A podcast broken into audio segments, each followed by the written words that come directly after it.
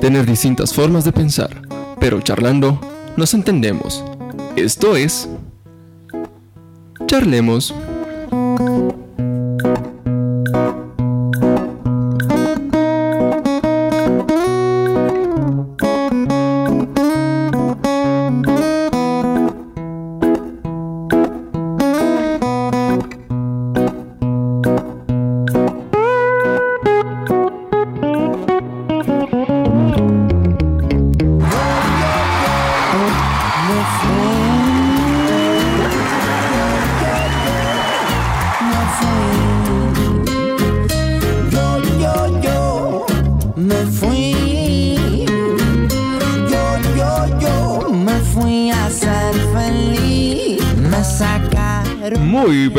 Buenas tardes, Cochabamba, y a nuestros radioescuchas que cada miércoles están en compañía del programa sinónimo de entretenimiento, educación y cultura. Esto es Charlemos, y a pocos días de terminar el mes de febrero estaremos charlando de la situación que aqueja todos los años a los cochabambinos en estas fechas, pero no les adelanto más.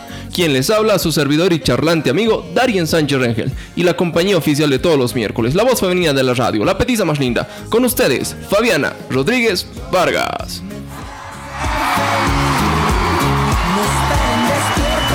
Buenas tardes, Sobi. Buenas tardes, Dari.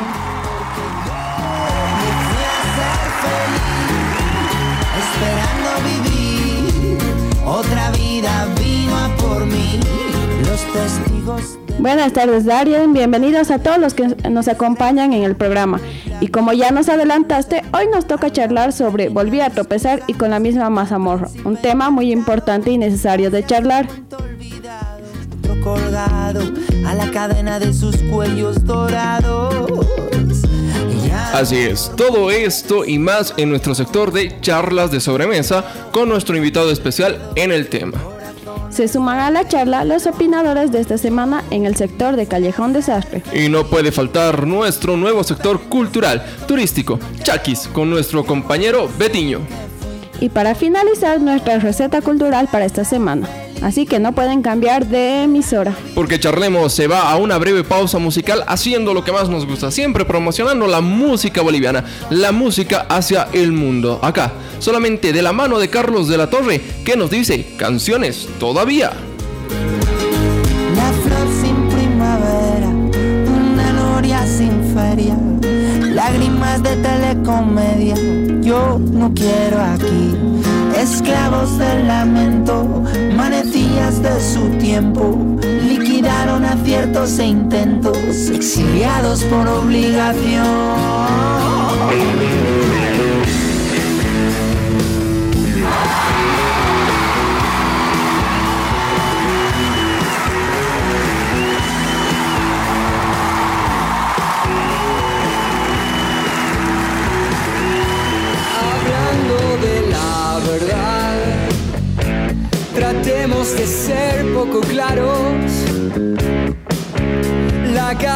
Que estrelló mi corazón ya estaba rota desde hace años. Las tardes en la ciudad, las letras asesinas, los tatuajes falsos. La chica que me dijo que no, se perdió todo el amor, se perdió todo el espanto. Viernes cansado, Cochabamba mojada. Apaga el fuego que fuimos en todas esas vidas. Quédate un rato, abrime la muralla. Nos queda todo el tiempo perdido y nos queda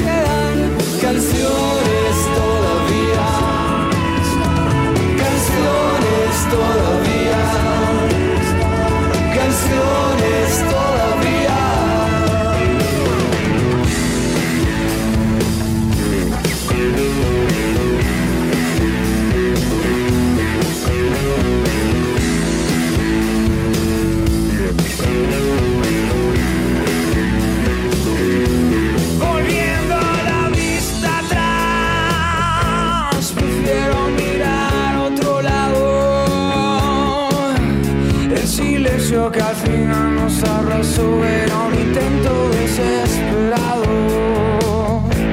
Las noches y la soledad diseccionan sin piedad los besos perdonados. La chica que me dijo que no mintió yo dije que se me escape entre las manos.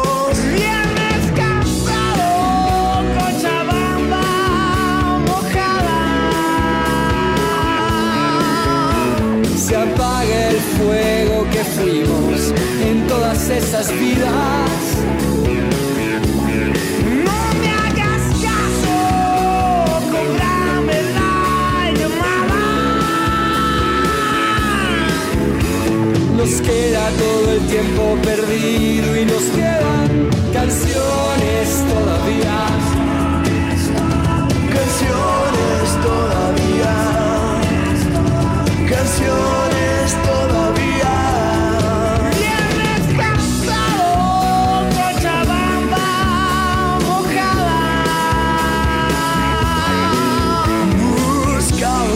y crecimos al borde de la vida. No me hagas caso, pásame la guitarra. Nos queda todo el tiempo perdido y nos quedan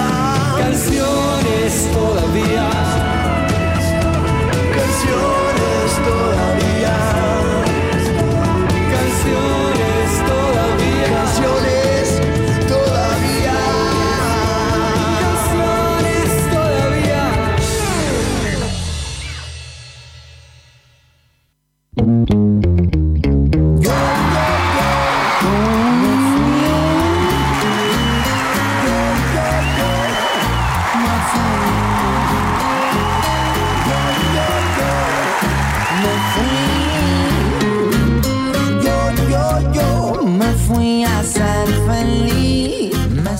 De vuelta en Charlemos. Esto es entretenimiento, educación y cultura. Búscanos en Facebook como Charlemos, programa radial y dale like. Me clavaron las espinas, mis puñales en sus dedos, que antes eran caricias.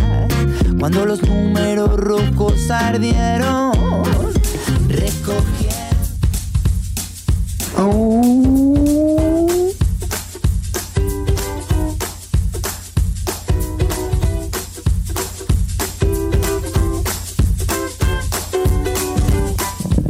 Tropecé de nuevo y con la misma mazamorra. El tema de esta semana, titulado así, eh, en una suerte de hacer una crítica, también eh, empezar una charla para toda la gente al respecto de lo que ha sucedido nuevamente en Tiquipaya. Y es que vamos a eh, entrar directamente en materia pues el desborde del río Taquiña alrededor de las 17.00 de hoy provocó inundaciones en varias viviendas y calles en Tiquipaya. Empezó a sonar el río cuando salimos. La gente empezó a gritar. Una mazamorra vino. Vimos que se estaba llevando casas y autos. No sé si habrá muertos. Esta mazamorra no es algo normal, manifestó Gustavo Vargas, subalcalde de ese municipio. Por su parte, el subcomandante departamental de la policía, Raúl Grandi, dijo que el hecho no provocó la pérdida de vidas humanas, pero sí hubo seis personas rescatadas que quedaron rodeadas por la mazamorra y el agua. Las zonas más afectadas son Chilimarca, Cruz de Taquiña y Villa Belén. En el sector del Linde, las personas son rescatadas de sus viviendas con maquinaria pesada, según el reporte de una periodista de los tiempos. Este es el artículo datado del 6 de febrero del 2018 que se publicó en la versión digital de los tiempos a las 6 de la tarde con 13 minutos. Estamos escuchando y al parecer si no yo si no hubiera dado la fecha todos entenderíamos y creeríamos que estábamos hablando de una noticia totalmente actual y es que se vuelve a repetir la historia después de dos años después de haber vivido ya una tragedia en la que varios de nosotros participó activamente ayudando combatiendo preveniendo otro tipo de situaciones y lamentablemente dos años después volvemos a chocarnos con esta mazamorra, tropezarnos de nuevo con esta mazamorra. No solamente piedras, sino un cúmulo de barro, eh, agua, troncos y todo lo que arrasa su, pasa, a su paso, perdón, con mucha, mucha tristeza en familias tiquipayeñas. ¿Qué te parece, Fabi? Bueno, así es. Eh, cabe resaltar que el 2018, eh, estas mismas fechas, ha pasado lo mismo. Eh, hubieron personas desaparecidas, hubieron muertos, personas que han quedado sin hogar. mucha gente igual ese momento fue a ayudar, donó ropa, comida, y está pasando lo mismo ahora. Ah, las autoridades, por una parte, quieren ayudar, tratan de ayudar, pero por otra están eh, poniendo, eh, quieren eh, poner límite a, estos, a estas casas que están no ilegales, pero no están dentro del margen de...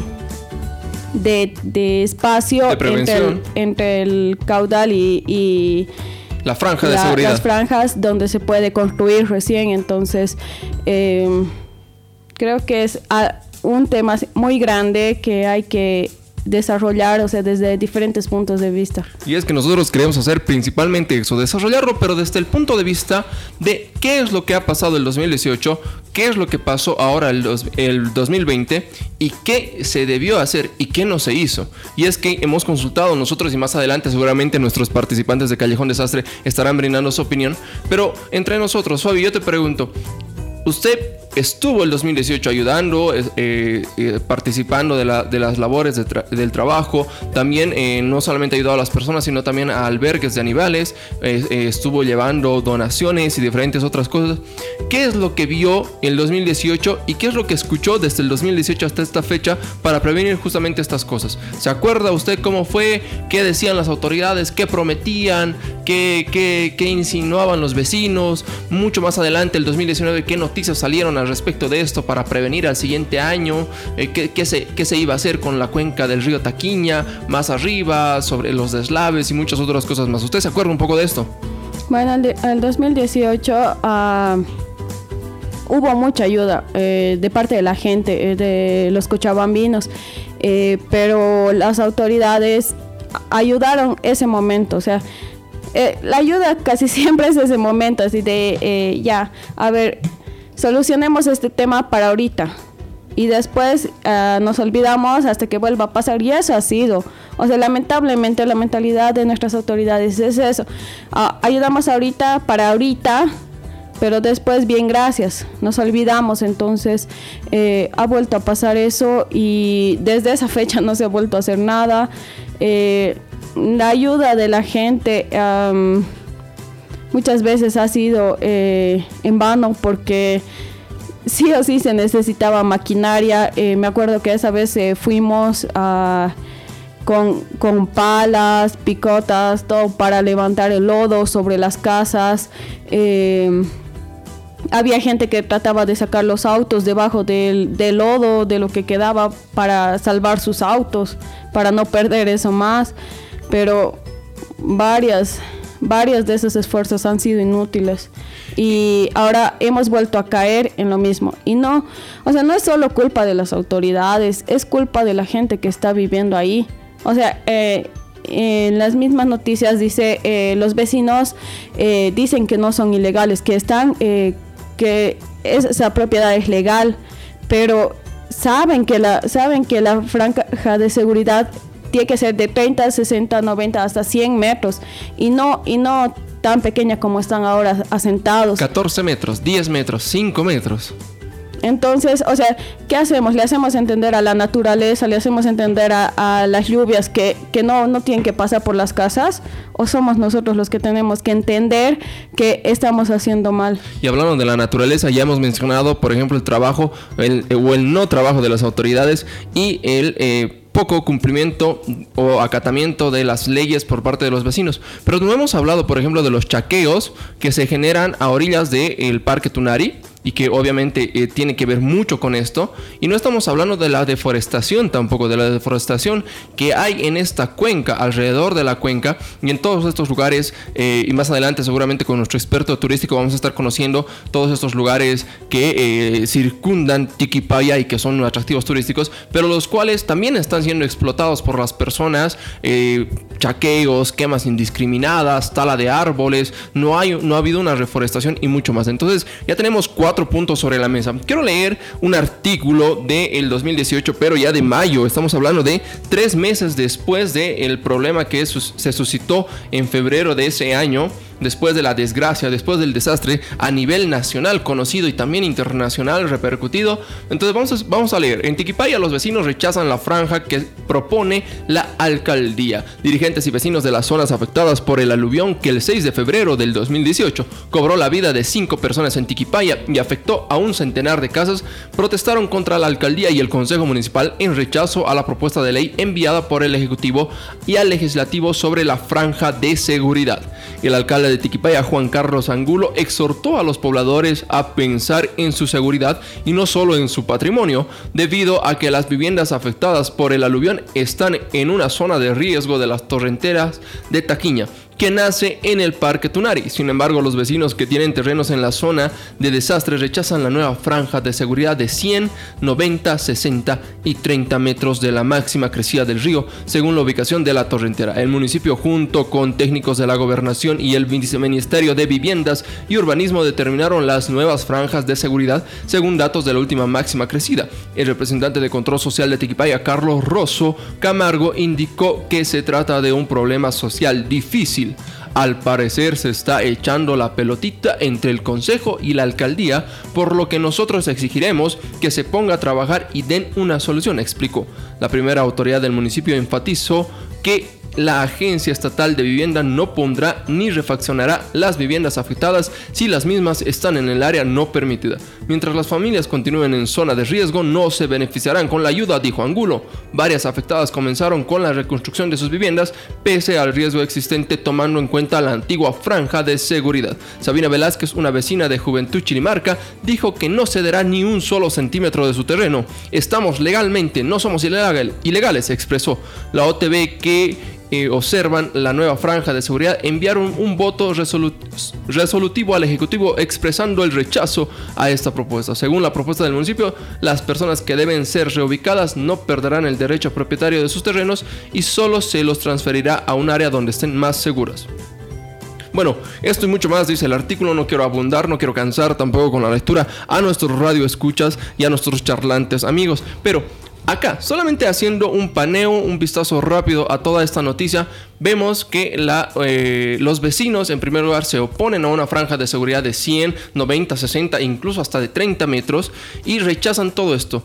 ¿Usted se acuerda el 2019 cuando nosotros volvimos a pasar por esta zona afectada? Aún había restos de mazamorra que cubrían la mitad del primer piso de todas estas viviendas. Se seguían haciendo trabajos. Obviamente la maquinaria pesada ya no estaba en el lugar, pero a para y picota, con peones, con trabajadores, la gente intentaba sacar. Nosotros pensábamos que rescatar. No, pero se trataba no solamente de rescatar las cosas perdidas, sino de volver a reconstruir todo esto. A pesar de que la alcaldía, a pesar de que las autoridades en su momento hicieron diferentes tipos de estudio. ¿Qué le parece todo esto, Fabi?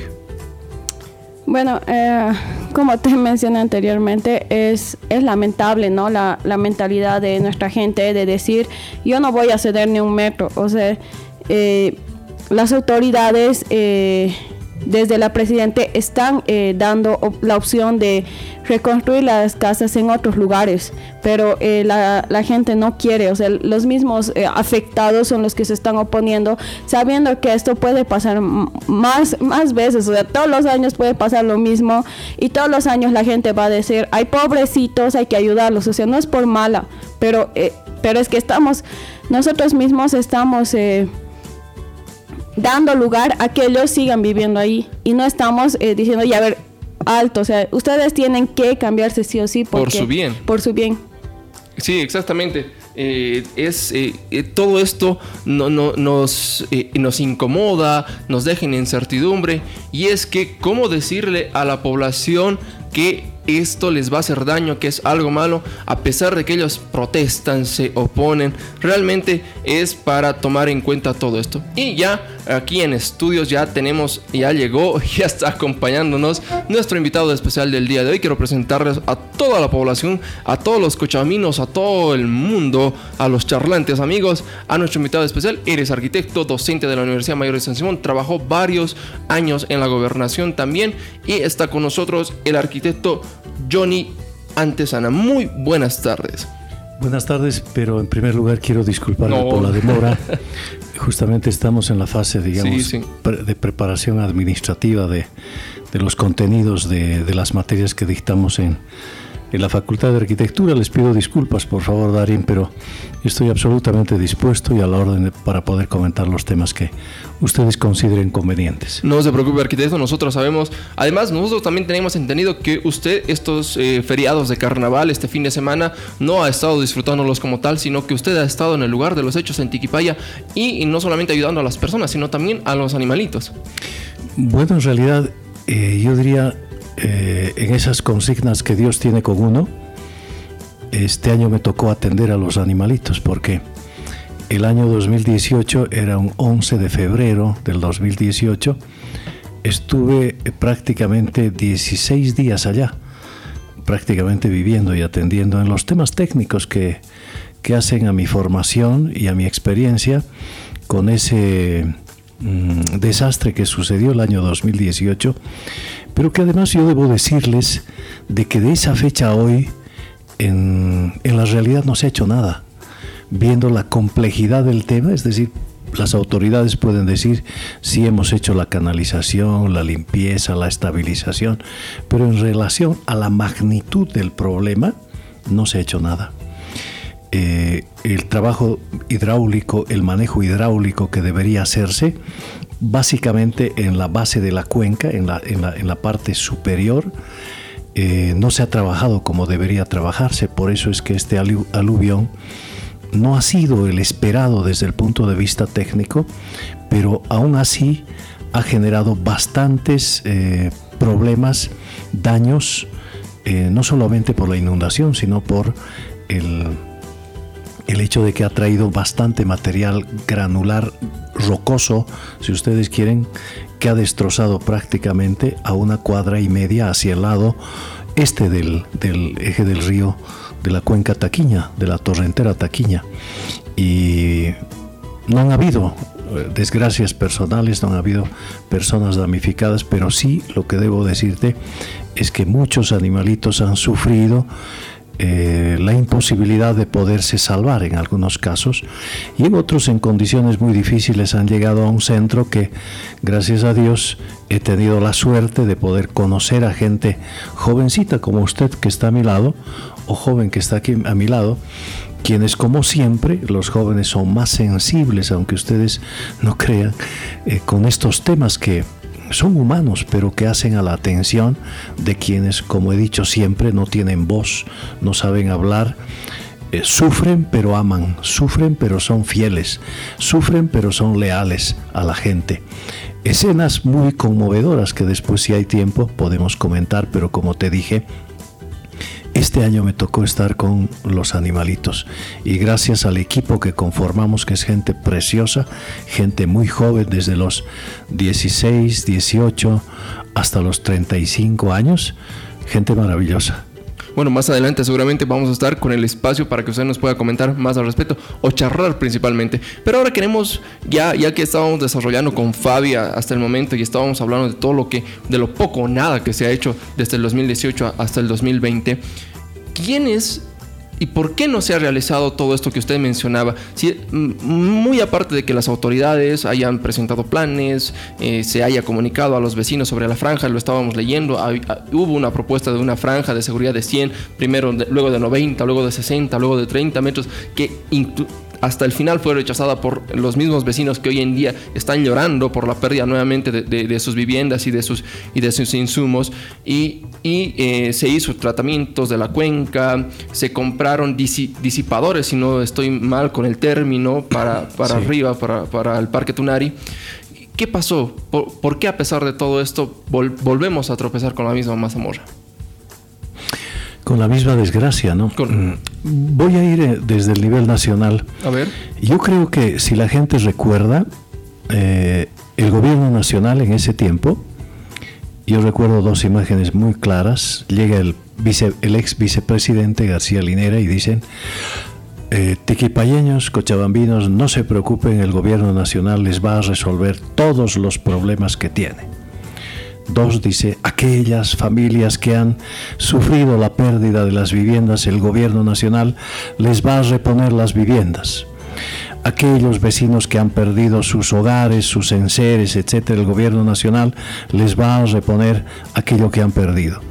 Entonces, en ese nivel nacional yo creo que ha habido un acto primero de irresponsabilidad al no haber dimensionado el problema sobre el cual estábamos trabajando mucho tiempo la gente común, la gente normal, corriente, pero también los técnicos. Y yo te quiero decir con, con, la mayor honestidad, en la escala, digamos, de especialidades, los arquitectos, planificadores, los urbanistas, los gestores urbanos, éramos los últimos en la escala. Y esto yo debo reconocerte, pero ahí un poco acudía yo a la experiencia en el tema municipal. Aquí hemos trabajado de manera directa el Pintumayo, Calampampa, eh, entonces sabíamos más o menos cómo hacer. Y de manera empírica también yo tuve la suerte de participar todavía en lo que en ese tiempo, te estoy hablando hace casi 20 años, el PROMIC, un programa de manejo integral de cuencas. Uy, antiguísimo, pero muy eficiente en el país. Con eso me estás diciendo viejo, pero en todo caso, así de antiguo, de verdad, te digo, con toda franqueza. Yo lo menciono porque ese proyecto también trabajó en Potosí. ¿Sí? Y, las cuencas de Potosí justamente son muy seguras. Porque en ese tiempo, mira, Darien, eh, el, el, gobierno... Mm, suizo desplegó a Bolivia una cantidad importante de asistencia técnica, que era lo más importante, que nosotros deberíamos aprender cómo controlar, en este caso, los riesgos, las inundaciones, etcétera, etcétera. Pero eh, además el apoyo técnico consistía en la dotación de equipo humano, profesionales muy capaces y también obviamente inversión, recursos económicos. Con eso se hizo esto que estamos hablando. Y también se intervino una pequeña parte, la cuenca taquiña, pero muy poquitita porque en ese tiempo el nivel de aglomeración, el nivel de consolidación, de asentamiento de gentes no era importante.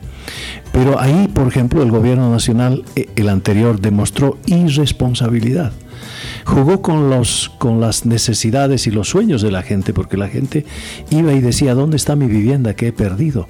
Y ese proceso de, eh, de digamos, dotación de viviendas de interés social fue primero largo y vergonzoso desde mi punto de vista, porque les daban unas cucho viviendas, unas cositas que no eran viviendas, porque en 63 metros tú no puedes vivir con gente, con, con una familia de seis personas, ¿te das cuenta? Numerosa, no puedes hacerlo. Entonces, ese tipo de actitudes yo creo que son las primeras que yo debo reprochar. El segundo nivel, la gobernación, si ustedes recuerdan, el gobernador y todos los secretarios también fueron con la misma filosofía, que les vamos a resolver el problema, que no sufran, que este es un tema que sí requiere un poco de tiempo, evidentemente nosotros vamos a invertir, etc. Pero los resultados desde el ámbito de la gobernación tampoco fueron suficientes. Yo no te quiero decir cero, pero como se intervino no estaba bien ya no estaba bien. Y el último nivel, el del gobierno local, el del gobierno municipal, y ahora también ahí yo debo ser honesto porque los volúmenes de presupuesto que maneja un gobierno municipal, en este caso el de Tiquipaya, es muy chiquitito en relación a la disponibilidad de recursos de la gobernación y es muy chiquitito en relación a la disponibilidad de recursos del gobierno nacional.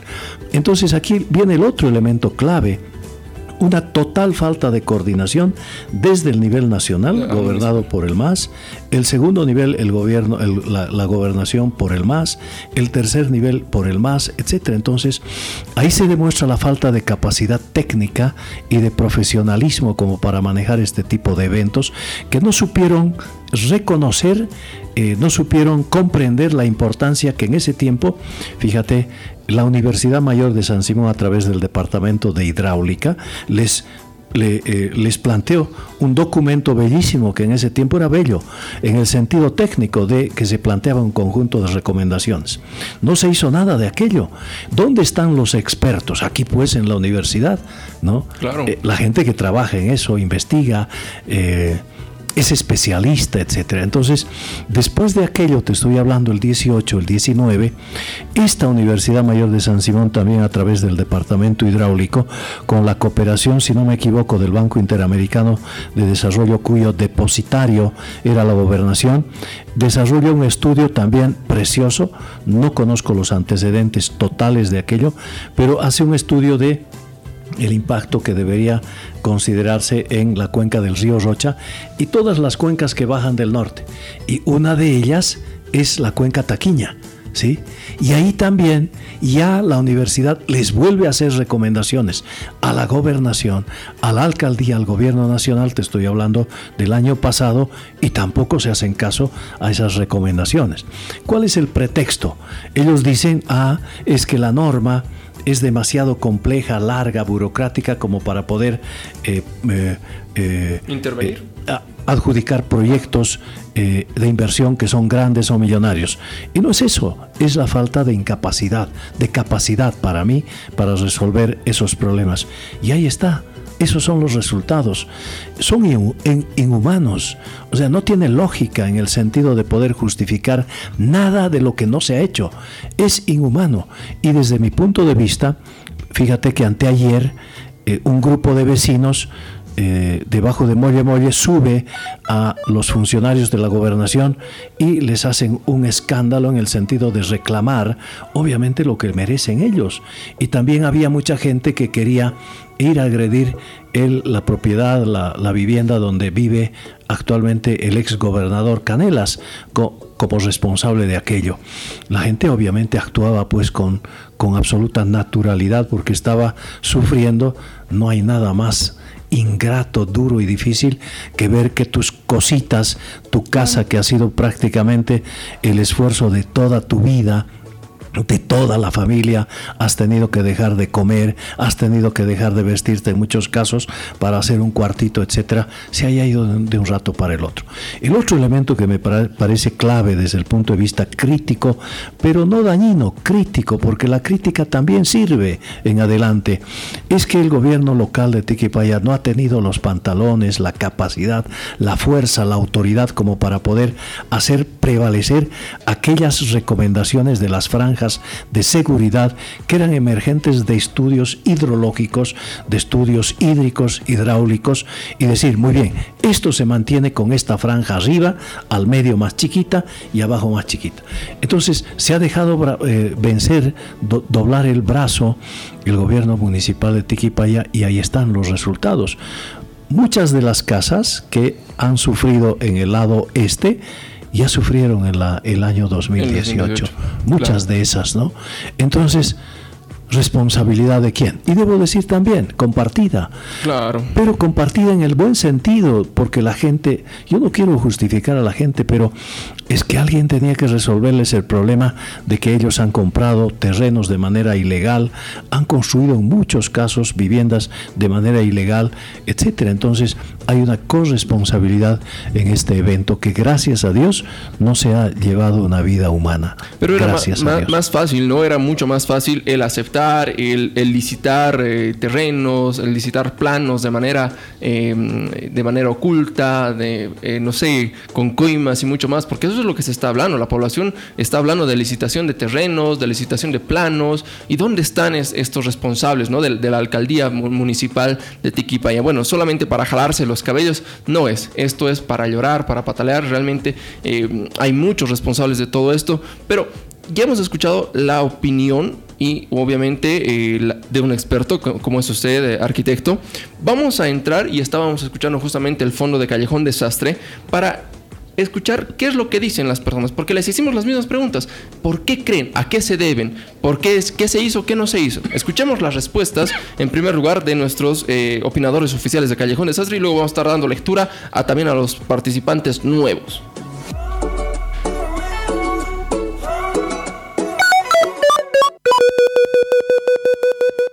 Entre las causas más importantes, nuevamente, es la falta de seguimiento y compromiso que ha habido de parte de las autoridades que se han comprometido para hacer los trabajos en la primera. Los diques de contención, por ejemplo, los han hecho, nadie los ha ido a supervisar, o creo que los han supervisado una sola vez, y luego no hay más, se fue, ahí quedó todo.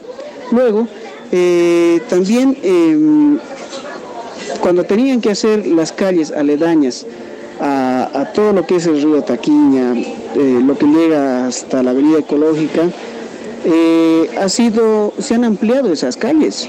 Entonces el canal, que era río, primero se ha convertido en, una, en un canal y ahora si no me equivoco era una sequía nada más.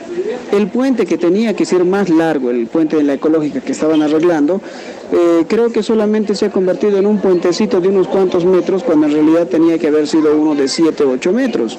Entonces, esas son las causas principales. Además que se ha concientizado a la población para que ya no estén botando basura al canal y creo que se ha logrado, porque este año eh, más que todo ha sido el lodo, el barro. A ver, las causas, digamos, una de las principales para mí es la dejadez de la gente, porque a pesar de que el problema ya había sucedido hace unos dos años, me imagino que pensaron que no iba a volver a ocurrir y que mm, haciendo pequeñas cositas ya lo habían prevenido o evitado a futuro, pero ocupándose de otras cosas como politiquería, digamos, en vez de, protección uh, civil y ciudadana, pues ahí está el problema de que volvió a suceder y, tengo entendido que es peor que, que del 2018. Más que nada la dejadez.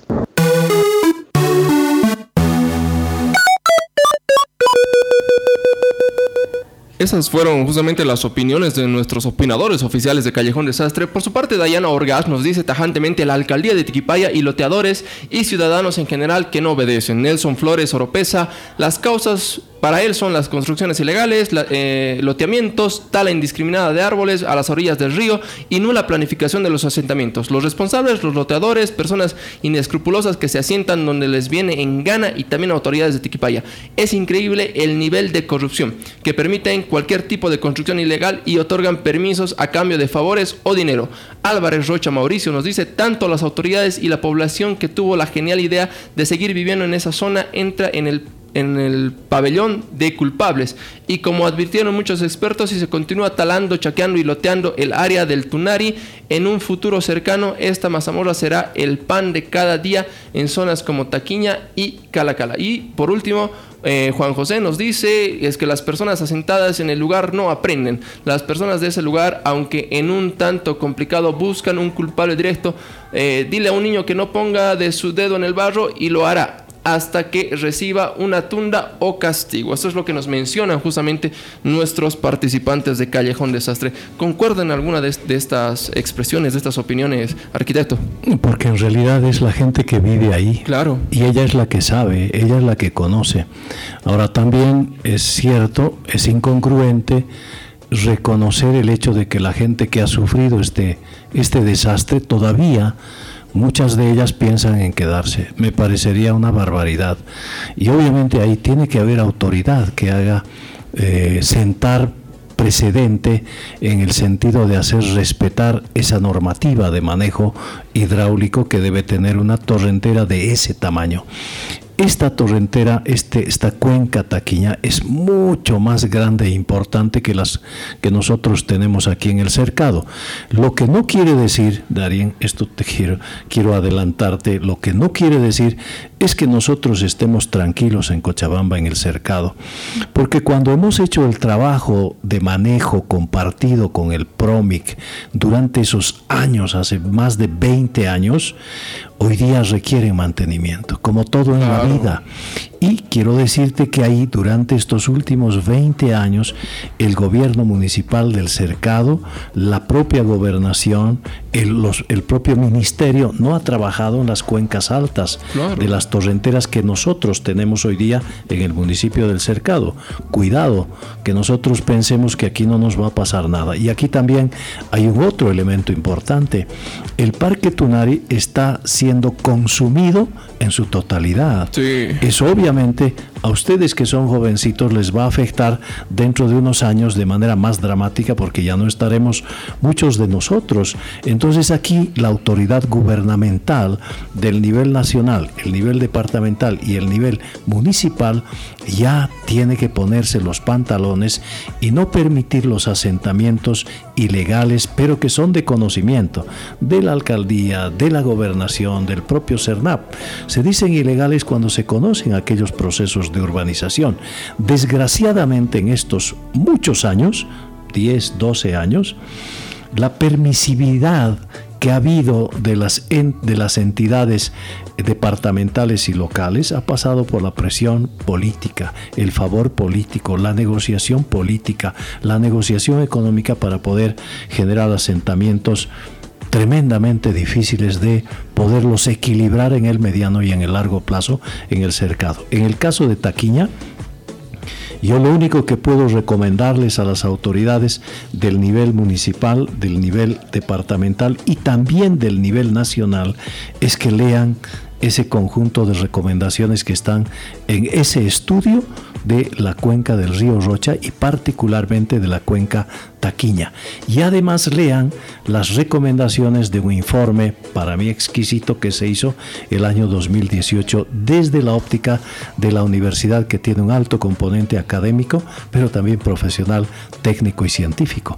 Exactamente. Señoras y señores, ahí estaba la charla de sobremesa que hemos tenido el día de hoy, justamente para conocer quiénes, qué se hizo, qué no se hizo, quiénes son los responsables directos, indirectos, qué se va a hacer en el futuro y para rematar el cherry sobre la torta, el arquitecto Johnny Antesana nos da una recomendación importante a los jóvenes, a nosotros. No tenemos que ser dejados, señores y señores. No podemos permitir que sigan habiendo asentamientos ilegales, que siga habiendo tala indiscriminada en el Parque Tunari y muchas otras cosas más. Y también nos está preveniendo de futuros problemas. Uno piensa que solamente en la cuenca del río Taquiña puede pasar esto. No, señores y señores, ya tenemos la información de primera mano. También hay otras cuencas alrededor de Cochabamba, alrededor de Cercado, que no han sido eh, estudiadas, analizadas, tratadas en los últimos años y que es urgente su trabajo. Eh, arquitecto Johnny, no lo despido, aún no ha terminado el programa, falta muy poco.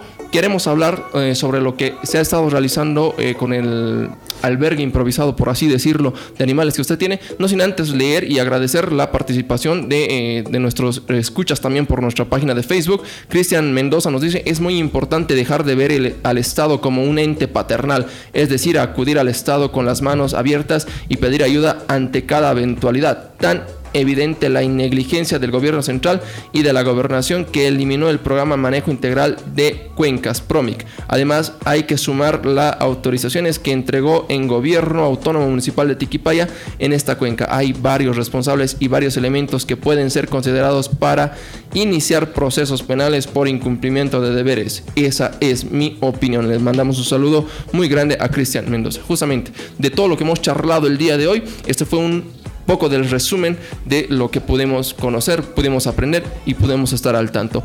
Eh, ya eh, queríamos entrar justamente a esa parte. A esa parte. Ustedes han estado, lo mencionó al principio del programa, con un grupo de jóvenes voluntarios ayudando, rescatando perros eh, y bueno, animalitos de, de todo de este, del sector de Tiquipaya. Pero tienen una, una queja, tienen, una, tienen un problema, los quieren reubicar. Bueno, mira, en realidad ya nos han reubicado. Ya nos han reubicado. Sí. Hay cosas extrañas en la vida que uno no llega a explicarse a estas alturas de pleno siglo XXI. No puedo explicarme.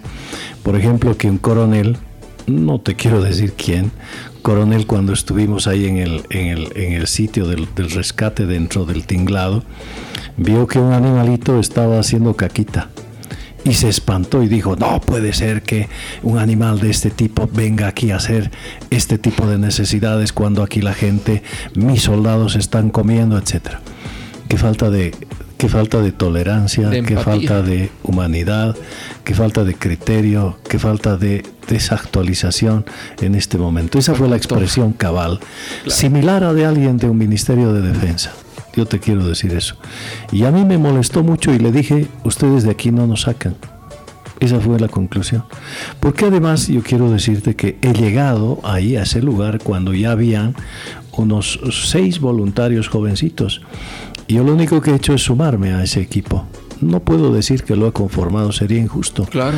Pero lo correcto es que hemos hecho un equipo y, el, trabajo en equipo es lo más bello, es lo más exquisito, lo más eficiente. Y lo más necesario en estas... Era un trabajo de equipo intergeneracional. Gente mayor, más o menos, y gente jovencita. Interdisciplinaria, porque habían estudiantes de colegio, habían veterinarios, habían eh, rescatistas y habían de todo. Entonces ahí yo quiero decirles que el resultado fue pues fantástico para mí porque los bichitos que llegaban, los animalitos que llegaban, lo primero que hacían quienes saben hacer eran echarles una lavadita, una bañadita, un corte de pelo, una desinfección y todo lo que correspondía hacer, ¿no? Entonces, ese tipo de actitudes eh, si la sociedad y el Estado no reconocen el trabajo de ustedes, los jóvenes, estamos de más. Alguien está fallando en esto. Entonces, también me pareció injusto ayer, anteayer, de que nos sugieran reubicación. ¿Por qué? Porque en todo caso, el elemento principal que nosotros consideramos fue sentimental. La gente que venía a dejar a su perrito, lo dejaba y se iba llorando. ¿Por qué? Porque decía, voy a dejarlo a él porque voy a ir a recoger mi cama que está en el lodo. Qué duro. O venía, por ejemplo, otra señora y decía, estoy buscando a mi animalito. Y le decía, ahí está, ¿qué se llama? Se llama Lady. Ah, Lady. Y la Lady se le apegaba al pecho, lloraba la señora. Entonces, ese tipo de actitudes yo digo, ¿por qué no nos pueden sensibilizar un poco más a los, a los mayores, a las autoridades, a los políticos? ¿Por qué? Yo digo, ¿dónde está la deficiencia que ellos tienen? Además, los los jóvenes que están todavía hoy día trabajando lo hacen gratis.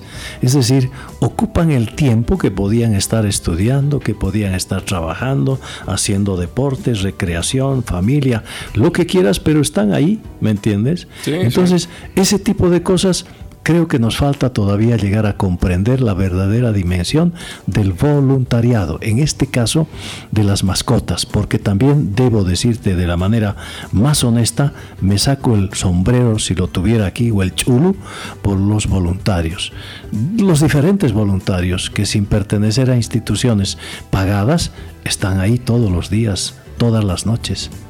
Un aplauso para todos ellos, para ustedes que han estado trabajando. Y realmente vamos a estar continuando con la nota, vamos a hacer el seguimiento correspondiente. Ya derivé también la noticia a los otros grupos de prensa. Espero que se haya hecho el trabajo. Realmente para nosotros es muy importante todo esto, sensibilizarnos. Y como usted decía, hace mucha falta charlar. Porque charlando nos entendemos y es la única forma de poder aprender. Las personas que ya tienen un pensamiento cuadrado, cerrado, eh, realmente deben aprender de los jóvenes y también de los mayores que eh, se preocupan por charlar, por aprender, por tener esas diversas opiniones, pero por completarlas, por hacer algo bueno, como también la ayuda a los animales. Así que, arquitecto, muchas gracias por haber estado con nosotros. No lo despido tampoco ahora, nos falta un poquito. Vamos a escuchar una nota turística justamente de Tiquipaya que nos habla respecto del problema que ha suscitado, pero de lo maravilloso también que puede ser este lugar. Así que vámonos directamente con nuestro experto, eh, experto del, del área, con Humberto Torrico, en esto que denominamos Chaquis.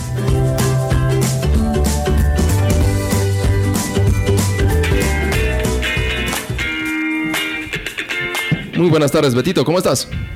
Hola Darien, hola a la gentil audiencia. Bueno, pues eh, hoy estamos con una nota turística especial de Tiquipaya. Vamos, adelante. Bueno, pues Tiquipaya es conocida como la ciudad de las flores, donde se destacan los atos lecheros. Es una zona turística y productiva de diversidad climática, propia de los valles, punas y subtrópicos que se mezclan con el cotidiano vivir de su gente. Lamentablemente, por segunda vez, el río Taquiña tiene un cauce que desemboca directamente en Tiquipaya. Se desbordó debido a las fuertes lluvias del Parque Nacional Tunari, lo que causó una mazamorra que afectó a numerosas viviendas, calles de la zona, con aguas que arrasaban troncos, rocas grandes, entre otros materiales. Este desastre se atribuye a los constantes loteamientos en el Parque Nacional Tunari, con fin de urbanizar las torrenteras y franjas de seguridad hasta los acuíferos. Las quemas y chaqueos indiscriminados tampoco paran en el Tunare, donde se originan estos desbalces. El terreno está erosionado sin vegetación y las lluvias han vuelto más frágil, por lo que el riesgo de más deslizamientos sobre la cuenca taquiña es inminente. Pero a pesar de todo esto, Tiquipaya no deja de ser una hermosa zona, con cultivos de flores y molinos donde se encuentra una hermosa cascada natural de más de 15 metros de altura.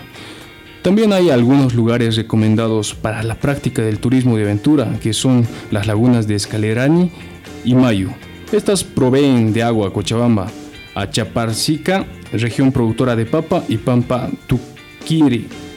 Son zonas con centenares de camélidos, pero los atractivos estrellas de Tiquipaya son Calzón Cocha, se llama así por la montaña porque sus faldas en sus faldas se encuentra la laguna a 3.700 metros sobre el nivel del mar, la cual que contiene innumerables vistas escénicas. Justamente al centro del Calzón Cocha se encuentra una laguna del mismo nombre, de dimensión mediana, la cual es el hábitat de innumerables patos silvestres.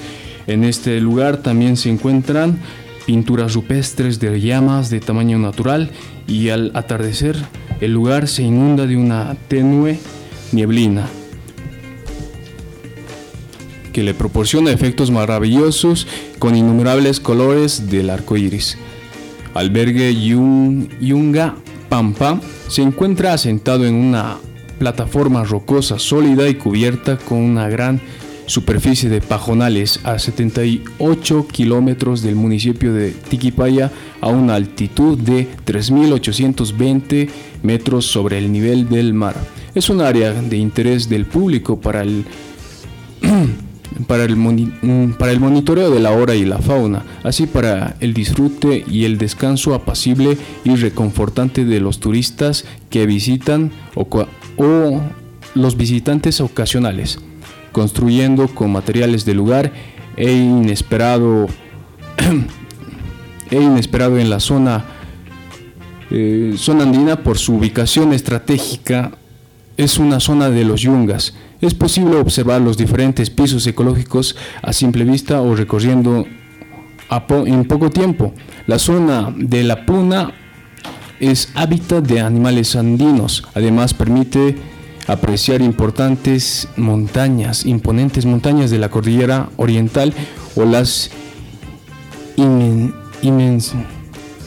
inmensidad del verde amazónico. Infiernillo, denominado así por los comunarios a un cañadón que tiene la particularidad de cubrirse de nieblina, generalmente por las tardes y muchas veces adornado por varios arcoíris distante a media hora de caminata en dirección al este desde el albergue.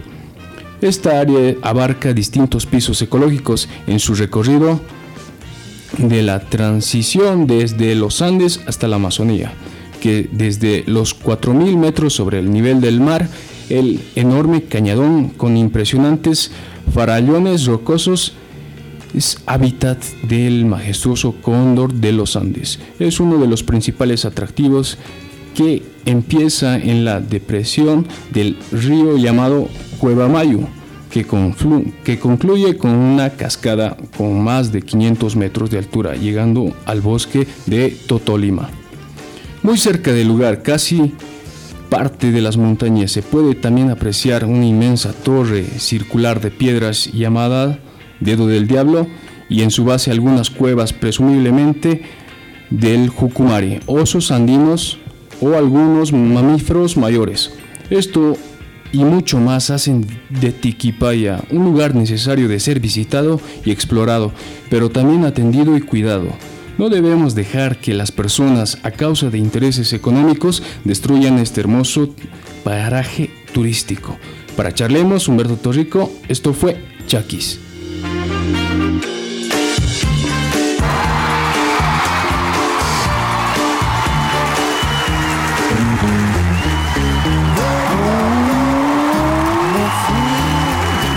Bueno, ahí teníamos al sector de Chaquis con nuestro especialista Humberto Torrico que nos trae una nota por demás interesante de todos los atractivos turísticos de Tiquipaya. A pesar de todos estos desastres naturales, Tiquipaya es hermosa por lo que escuché, tienen lugares impresionantes. Bueno, en realidad es uno de los, de los sitios, mm, yo diría en la parte central del Valle Central que tenemos todavía eh, exquisitos y posibles de recuperar desde el punto de vista turístico, pero controlado. Y ahí obviamente también depende mucho de la política municipal, de la política gubernamental a nivel intermedio o del nivel nacional que se quiere hacer. Y si ustedes se fijan lo que nos describe Luis, Humberto, Humberto es exquisito, pero nadie le da bola, nadie, nadie aporta, nadie invierte. Y quizás del Jucumari vamos a tener que estar hablando simplemente con fotografías del recuerdo, porque hoy día a día que pasa, aquellos están en proceso de extinción, por lo menos en nuestro valle. Exactamente, y Charremos justamente quiere hacer esto, recuperar, repercutir en la población también al respecto de temas turísticos y culturales y por eso tenemos un sector denominado Chaquis. Muchas gracias Humberto por el día de hoy, por esa nota muy importante. Lamentablemente el tiempo es corto al aire, no vamos a poder ir tampoco con nuestro recetario cultural para esta semana, pero para toda la población que está extrañando a la petiza más linda con esta información nos puede buscar en el Facebook para que así ustedes se enteren de lo riquísimo que nos prepara en las actividades culturales esta semana eh, Cochabamba. Tenemos eh, un, pantallazo así rápido. A ver, Fabi, si nos puedes mencionar un pantallazo rápido. ¿Qué, tenemos? A ver, rapidito. Eh, bueno, para esta semana tenemos el ciclo de Desamor, Llámame por tu nombre, este 26 de febrero a las 8 de la noche en 900, calle Chuquisaca. También la lectura de poemas, este 27 de febrero a las 7 de la noche en Centro Simón y Patiño, en la avenida Potosí. Un hito más el Festival de Verano este 27 y 28 de febrero a las 7 de la noche en Teatro Adela Zamudio de la Avenida Iriña. Lo están pidiendo, un hito más. Bright, eh, presentación del segundo álbum conceptual de South, este 29 de febrero a las 8 de la noche en Proyecto Martadero calle 27 de agosto, esquina Ollantay. Bueno, señores y señores, una probadita de todo lo que tenemos, pero no lo hizo en forma de recetario, así que nos falta, lo tenemos que sentir. Va a estar en nuestra página de Charremos, pueden buscarnos en nuestra fanpage solamente como Charremos, así de sencillo. Bueno, nos despedimos, muchísimas gracias por haber estado con nosotros. Nos despedimos, como siempre, seco por derecha. Dale, Fabi. Bueno, quiero mandar saludos a mi familia que siempre me escucha, a Sergio Vargas, igual que siempre está en compañía de la radio y que siempre está opinando eh, sobre los diferentes temas, y pues eh, agradecer a nuestro invitado que eh, ha estado este miércoles acompañándonos y a toda la gente que esté en compañía del programa.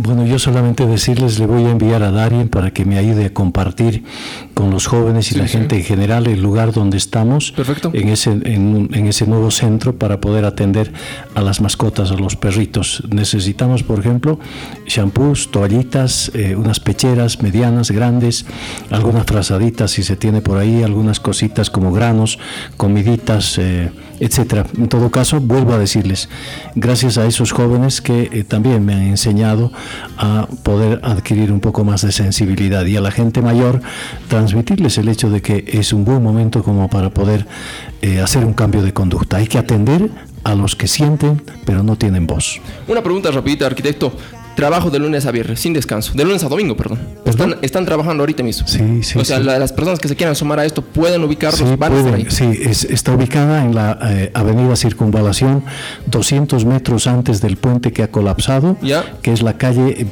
14 de septiembre. De ahí hay que subir al norte, 300 eh, metros, y estamos exactamente en un lugar que no he ido a visitar hoy por razones de trabajo. Claro. Pero estaré mañana ya presente. Perfecto. Más información en nuestra página de Facebook vamos a estar compartiendo todos eso. Señores y señores, dale Beto, repito. Bueno, pues hasta luego, chicos de Charlemos. Saludos a todos. Chao. Muchas gracias, Betiño. Bueno, yo quiero agradecer a toda la gente que siempre está en sintonía. De, charlemos también a la promoción 2009 del Colegio San Andrés, que en esta oportunidad y en la anterior también han estado, pero no les puede mandar saludos. Mil disculpas, un beso, un abrazo a todos ustedes, a las personas que están en el interior del país, en el exterior del país, escuchándonos, a todos los opinadores oficiales y no oficiales del Callejón Desastre, a la familia Sánchez Rengel, al Carrito Paseño y a todos ustedes, señoras y señores. Muchas gracias por estar en sintonía de Charlemos. El reencuentro el próximo miércoles, tal vez charlando de lo mismo porque no se ha podido abarcar mucho, tenemos muchas cosas que decir, muchas cosas que charlar. Yo soy Darien Sánchez, su charlante amigo. Hasta la próxima. Feliz, esperando vivir, otra vida vino a por mí.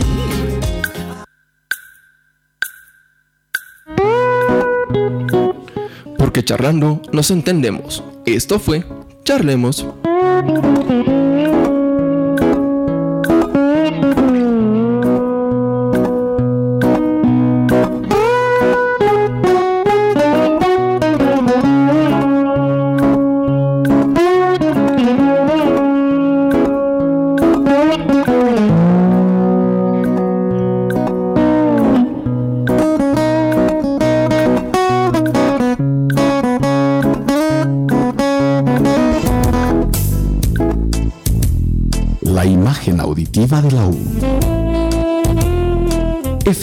102.4 San Simón.